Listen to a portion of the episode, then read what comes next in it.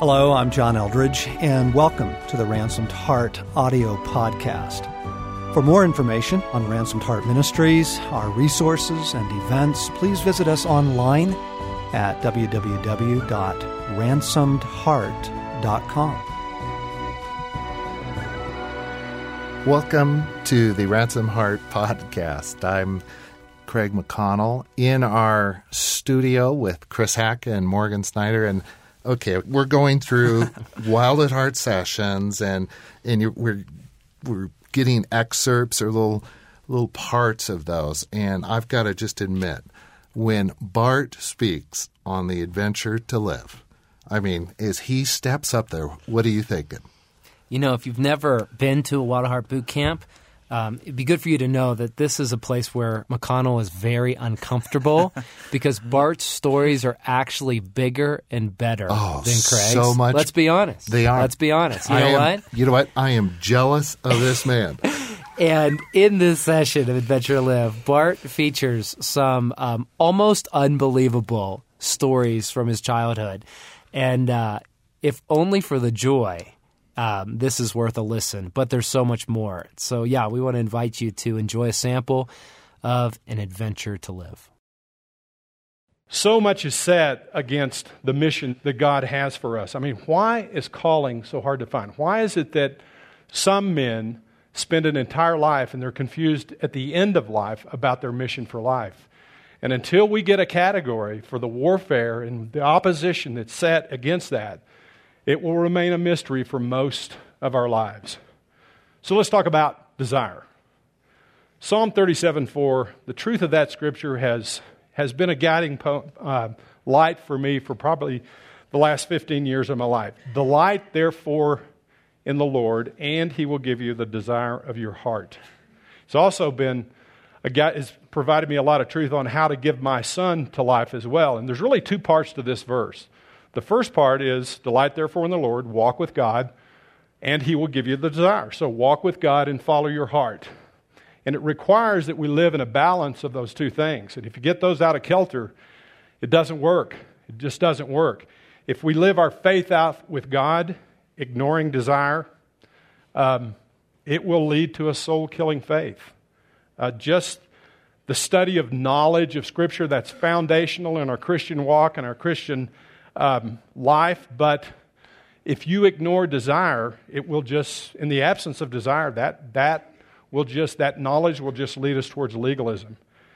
And conversely, if we just follow desire without a walk with God, that leads us to all kinds of dark places idolatry, addiction, and eventually anarchy. So it requires a balance of these two, both grace and God and desire, and a lot of grace all over that. I uh, want to take you guys to a story in the film October Sky. This is a true story about a young man named Homer Hickam, and it has so many parallels to my life. It's a story about a young man who wants to build rockets. In the early 60s, when the Russians launched Sputnik, it set off the race for space, and he wanted to be a part of that story, wanted to be a rocket scientist. And his calling became very, very clear to him. This is set in a place where his passion, his desire, his calling is very much opposed. It's in a mining town in West Virginia. It's a true story. His friends at first made fun of his desire and his passion. His principal, who thought he was a pyromaniac, didn't understand his desire, thought he was a vandal, thought he was a, you know, a juvenile. And then his family, because he didn't participate in sports, kind of diminished what his desire was. And his father said, No, your place your place is just in the mind. It's a good life, and that's where you should be. That's what you ought to do. You know, it's a stunningly powerful illustration of the power of a father and son relationship, of how a father can inflict a wound as Homer's dad delivers an arrow right in the center of his heart, right in the center of his passion, right in the center of his strength. So I ask you, um, does that bear any resemblance to your story? I think that's not only Homer's story, I think that's all of our stories in some respect. It's all connected to those wounds, those arrows that push us away from desire and into resignation. And when resignation grabs a hold of a man, we lose our ability to desire. But desire, it's critical to calling. You know, when we're young men, when we're young, uh, very young boys, I think that's the time that our dreams come to us oftentimes because we're not assaulted by the world yet. And for me, um, it had to do with flying. I loved model airplanes when it started, and then um, my bow and arrows, I not only like to shoot things, but I like to see how high they could go in the air, you know. And um, I'd play with those sky hooks for hours, just shoot those things in the air until I lost them. In those early years, my desire was launching things through the air. And then it kind of shifted, and uh, we built rockets for a while, and we did that. And then it kind of shifted. How can I project myself through the air? and at 14, I remember we built this very, very crude hang glider, and um, it didn't fly very well. But the good news is we lived on the plains of West Texas, and there wasn't anything very high to jump off of. So we didn't get hurt seriously. But I remember at 16, in this venue of trying to project ourselves into the air, a friend came back from Acapulco and uh, had some home movies, and he was panning across Acapulco Harbor. And there, off in the distance, was a boat pulling a parachute with what appeared to be a man in it. Well, in the 1960s, nobody had heard of parasailing. And so we, uh, we looked at that and says, boy, we hadn't got any water, but we got miles and miles of prairie. So we went to the Army Navy store and, and uh, we went in and said, You got any parachutes? And he says, Well, I've got two halves of two different parachutes and they kind of got some holes in them. And uh, we said, Well, we'll take them. They said, They don't have any shroud lines on them. So we took these two chutes to my friend's mom's house and we sewed them back together and tried to patch these holes up. And for shroud lines, we bought this nylon cord that kind of looked like shroud lines. And uh, for a harness, if you've ever been in a parachute harness, they really fit you pretty well. And the, the straps kind of come around your butt. When you're suspended in the air, it kind of feels like you're sitting in a seat. In our harness, we just got a bunch of straps. We had one big one that came right up the middle. and when you'd get airborne in that, your voice would go through a lot of octaves trying to get adjusted to it. But so we got a 300 foot tow rope and we tied this thing onto the back of my Jeep and we ran and we ran and we drug each other and we ran and we finally got the rope right that came from the tow rope that went to the top of the chute that created the lift.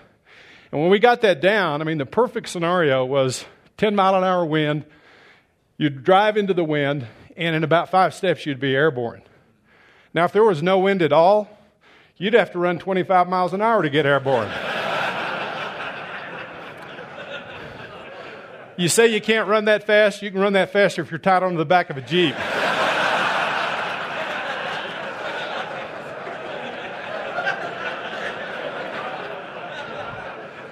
you can either run that fast or get drugged that fast because if you fell down, we'd just drag you till you got airborne. but we'd been doing this for a number of weeks, and it was springtime in West Texas, and we had picked this Saturday out to go out and parasail all day. We're getting the weather reports that was coming up, and as some of you know, if you've been in West Texas, the wind can really howl. And uh, sure enough, that day, the forecast was winds at 45 miles an hour, gusting to 55. So we, uh, we went out there early in the morning, hoping that this thing would blow itself out. And uh, sure enough, when we got out there, it was blowing every bit as hard as they had forecast.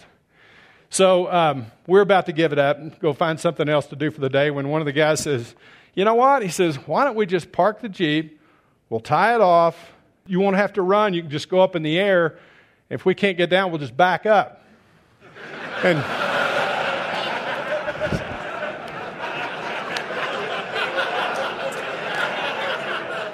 So we looked at each other and said, That sounds real logical. And so we had this friend that had been along on all this, and he couldn't run very fast, so he'd never done it. So we looked at our friend Danny and said, Danny, maybe today is your day to make history in this. so we got Danny all strapped up in this thing, and, and uh, we stretched this thing out. I mean, the wind is just howling.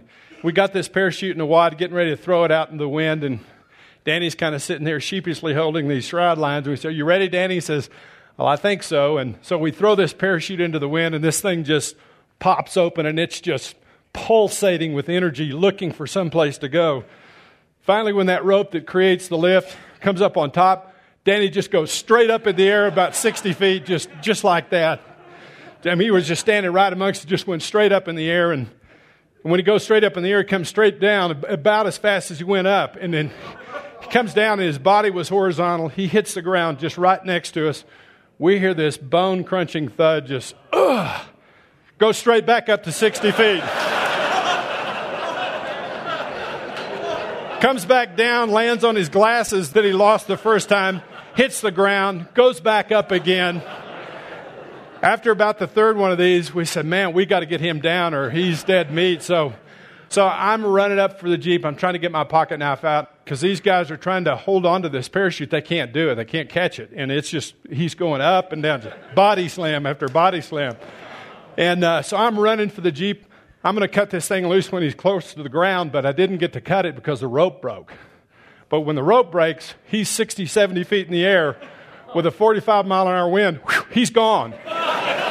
he's gone. Goes out there about 150 yards, hits the ground. Eight guys chasing him across this field that's dragging him. He finally hits a barbed wire fence.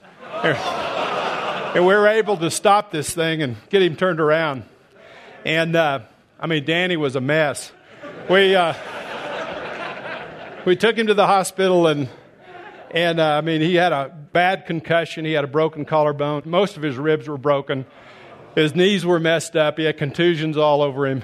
And uh, I remember we went to see him the next day and and uh, we'd kind of sheepishly gather around the bed where he was and and uh, you got to understand we probably weren't on the best of terms with his parents because two years earlier, when we went through the rocket stage, we inadvertently ignited a rocket inside of his house. so, so we're kind of gathered around, and and he had those glasses that were broken. They were just kind of sitting crossways on his nose. And I remember in all that pain, he's trying to straighten his glasses up, and finally does. And he looks at us and kind of squinting through those glasses. I'll never forget these words. He says, my mom and dad told me to quit hanging around with you guys.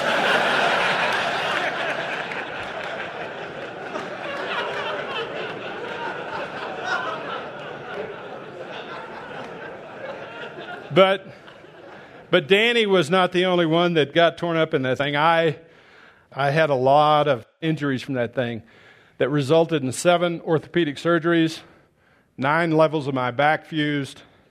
I mean, it, it really created a lot of lot of stuff in my life just through all of that. But that early desire also came as a young boy as I wanted to be a part of some great battle, some great cause. And I think that came from my dad. My dad fought in the South Pacific in World War II and fought in some of the most horrific battles in that theater. And uh, I wanted to be a part of that. I wanted to do something like that. I wanted to be involved. I wanted to be a part of something. But over time, those arrows that come, they can transform that desire into resignation. You guys, listen, listen. Each session needs to be heard in full. Each one. And Bart's just brings so much insight and laughter and joy and hope. I mean, uh, we're just howling in the uh-huh. back uh, as he tells us stories. And, and while we're smiling, God is just showing up big time. Isn't that true? Oh yeah, and the in the themes of desire hmm. and risk mm-hmm. and validation, in this man after man, their reactions to how God comes to them through this teaching are remarkable. So, we'd really invite you to enjoy the entire audio resource of An Adventure to Live and 10 years of some of our very best teaching, mm-hmm. conversations, Q&A and dialogue on the message of Wild at Heart that we captured in this new Wild at Heart Platinum Collection. So for more on that, uh, please come to ransomheart.com slash platinum collection.